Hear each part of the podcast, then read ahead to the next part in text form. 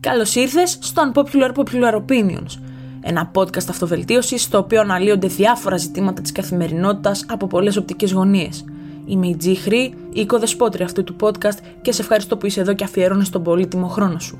Μαζί ή με την παρουσία ανθρώπων που ειδικεύονται σε διάφορους τομείς θα αναλύσουμε πολλά και ωραία ζητήματα. Να σε καλά, καλή ακρόαση και αναμένω τις εντυπώσεις σου. Αγαπητέ μου Κροατή, σε καλωσορίζω στο 16ο επεισόδιο των Unpopular Popular Opinions. Σε ευχαριστώ που είσαι εδώ για άλλο ένα επεισόδιο. Το σημερινό μας επεισόδιο έχει να κάνει με τη διαχείριση του χρόνου. Θα μου πεις πόσο ταυτιζόμαστε με αυτό ρε τσιχρή. Πού να τον βρούμε το χρόνο; Πού να τον βρεις τη σήμερα ημέρα όταν όλα τα πράγματα είναι τόσο απαιτητικά όταν τρέχουν οι υποχρεώσεις σου. Και εσύ απλά πρέπει να ακολουθήσει ένα πρόγραμμα μία ρουτίνα, μία ρότα.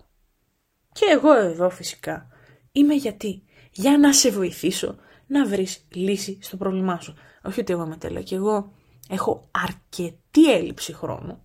Πολύ ωραίο αυτό, ε; αρκετή έλλειψη χρόνου. Καλό, καλό. Λοιπόν, αρχικά η διαχείριση του χρόνου απαιτεί αυτοπιθαρχία. Πρέπει να ξέρεις και να νιώθεις πού χάνεται ο χρόνος σου Ζούμε γενικά στον κόσμο της απόσπασης της προσοχής, guys. Και από τι αποσπάται η προσοχή; Από χίλια δυο πράγματα. Τα οποία είναι και τα εξής που θα αναφέρω και είναι ε, σε επανάληψη στην καθημερινότητά μας, έτσι. Αρχικά, αυτό που πρέπει να κάνεις είναι το εξής. Πρέπει να επικεντρωθείς σε αυτά που σε επωφελούν. Είτε αυτό είναι διάβασμα, είτε η δουλειά σου που σου φέρνει χρήματα και πρέπει να αφήσεις στην άκρη αυτά τα οποία δεν έχουν κανένα θετικό αντίκτυπο είτε στη γνώση είτε στο εισόδημά σου. Σβήσε ή τσέκαρε, γενικά κάνει ένα πλάνο με ό,τι έχεις κάνει και ό,τι δεν έχεις κάνει, με ό,τι έχεις ολοκληρώσει σωστικά. Να βάζεις ένα τικ δίπλα από αυτά που έκανες και ένα κενό δίπλα από αυτά που δεν έχεις κάνει, αλλά επρόκειτο να κάνεις φρόντισε να κάνεις τουλάχιστον μία εργασία κάθε φορά. Σχεδίασε τις εργασίες σου για την επόμενη μέρα από νωρίς το βράδυ ή πάρα πάρα πάρα πολύ νωρίς το πρωί. Βάλε χρονικό όριο για κάθε εργασία σου. Πες ότι με αυτό θα ασχοληθώ 30 λεπτά.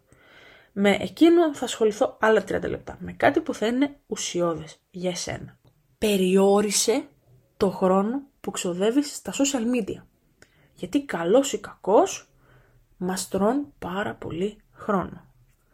Απέφυγε κάθε τηλεφωνική διακοπή την ώρα που δουλεύεις.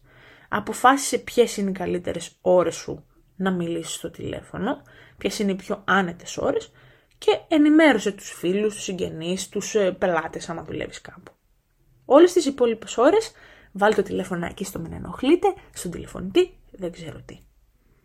Γενικά θα δεις ότι όλη η δουλειά σου και τα πάντα είναι πιο ποιοτικά όταν αφήνεις το κινητό στην άκρη. Γενικότερα, αφού φύγουμε από αυτό το θέμα, θα πάω σε κάτι πάρα πολύ σημαντικό. Απέφυγε το να έχεις έναν ακατάστατο χώρο. Είτε αυτό είναι το γραφείο σου, είτε είναι το σαλόνι σου, είτε είναι το σημείο που κάθεσαι και περνάς το χρόνο που θα διαβάσεις ή θα εργαστείς ή οτιδήποτε. Όσο και αν σου ακούγεται περίεργο, ένα ακατάστατο μέρος επηρεάζει το πόσο παραγωγικός είσαι.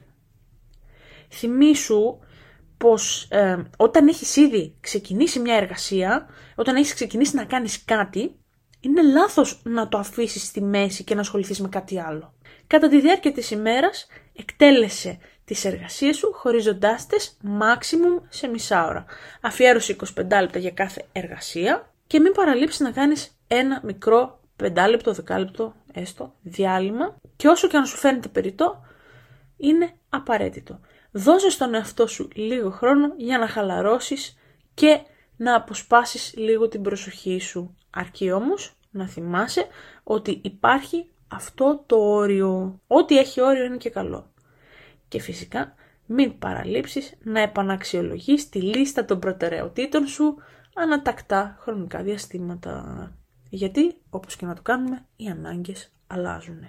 Αυτές ήταν μέχρι τώρα οι συμβουλές και πάμε λίγο να αναλύσουμε γενικότερα το θέμα της διαχείρισης του χρόνου και μάλλον της έλλειψης του χρόνου γιατί θα το πάω και εκεί το θέμα. Όπως είπα και πριν, ζούμε στην εποχή που ε, όλα απαιτούν να τραβούν χρόνο και ενέργεια από μας. Οπότε, όταν λες ότι πρέπει να δουλέψω τόσες ώρες για να έχω ένα καλό εισόδημα ή πρέπει να διαβάσω τόσες ώρες για να περάσω ένα μάθημα ή να έχω έναν καλό βαθμό, αντίστοιχα, ό,τι ενδιαφέρει φυσικά και τον καθένα. Εκεί είναι που λες ότι ρε φίλε, κάτι πρέπει να κάνω. Δεν μπορώ να είμαι συνεχώς αυτό. Και εκεί είναι που χρειάζεται το πρόγραμμα. Πολλές φορές βλέπουμε ότι δεν έχουμε χρόνο για τους φίλους μας, δεν έχουμε χρόνο ακόμα χειρότερα για τον εαυτό μας. Γιατί στο τέλος της ημέρας μένεις εσύ και ο εαυτός σου, όπως έχω ξαναπεί. Ο εαυτός μας είναι ο άνθρωπος με τον οποίο κοιμόμαστε και ξυπνάμε. Οπότε φρόντισε να κάνεις το καλύτερο πρόγραμμα που θα σε ικανοποιεί και θα κοιτάς να μην ικανοποιείς τις ανάγκες των άλλων μέσα σε αυτό το πρόγραμμα. Ή μάλλον να μην βάζεις τις ανάγκες των άλλων πάνω από τον εαυτό σου σε αυτό το πρόγραμμα. Καταλαβαίνεις πολύ καλά τι θέλω να πω. Μπορώ να τα έχω πει λίγο περίεργα. Anyways, we're human. Καλός ή κακός παιδιά, για να πω και εκεί, ο ελεύθερος χρόνος έχει και πολλά ωφέλη.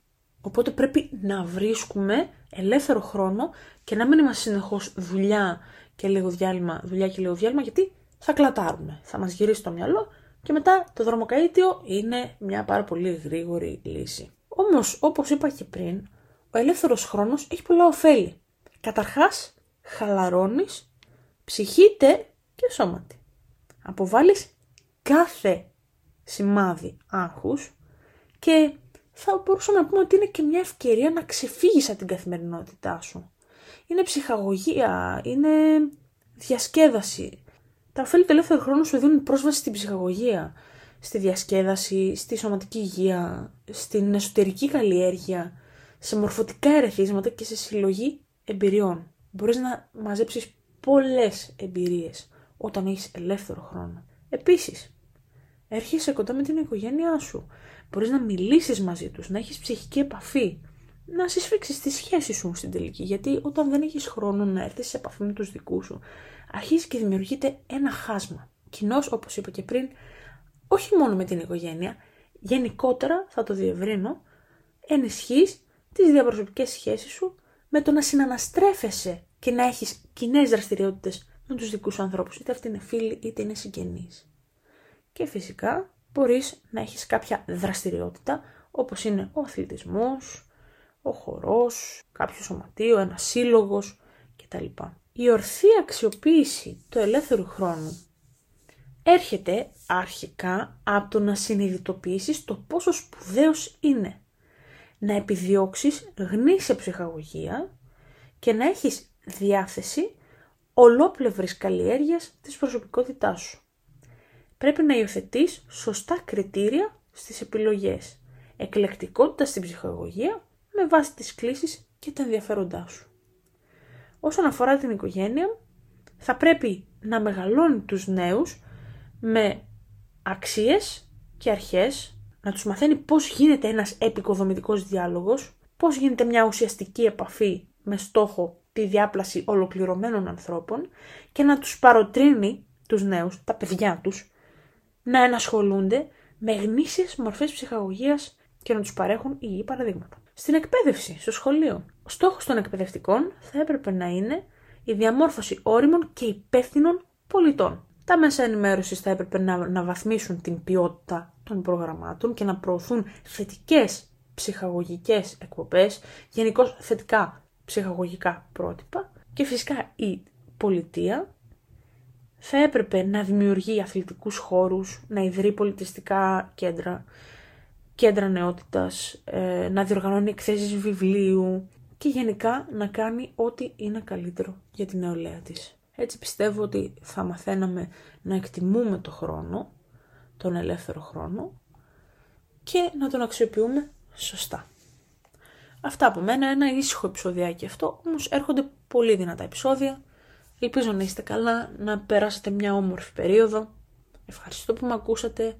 Μέχρι την επόμενη φορά σας χαιρετώ, σας φιλώ και να προσέχετε τις ψυχούλες σας. Γεια χαρά.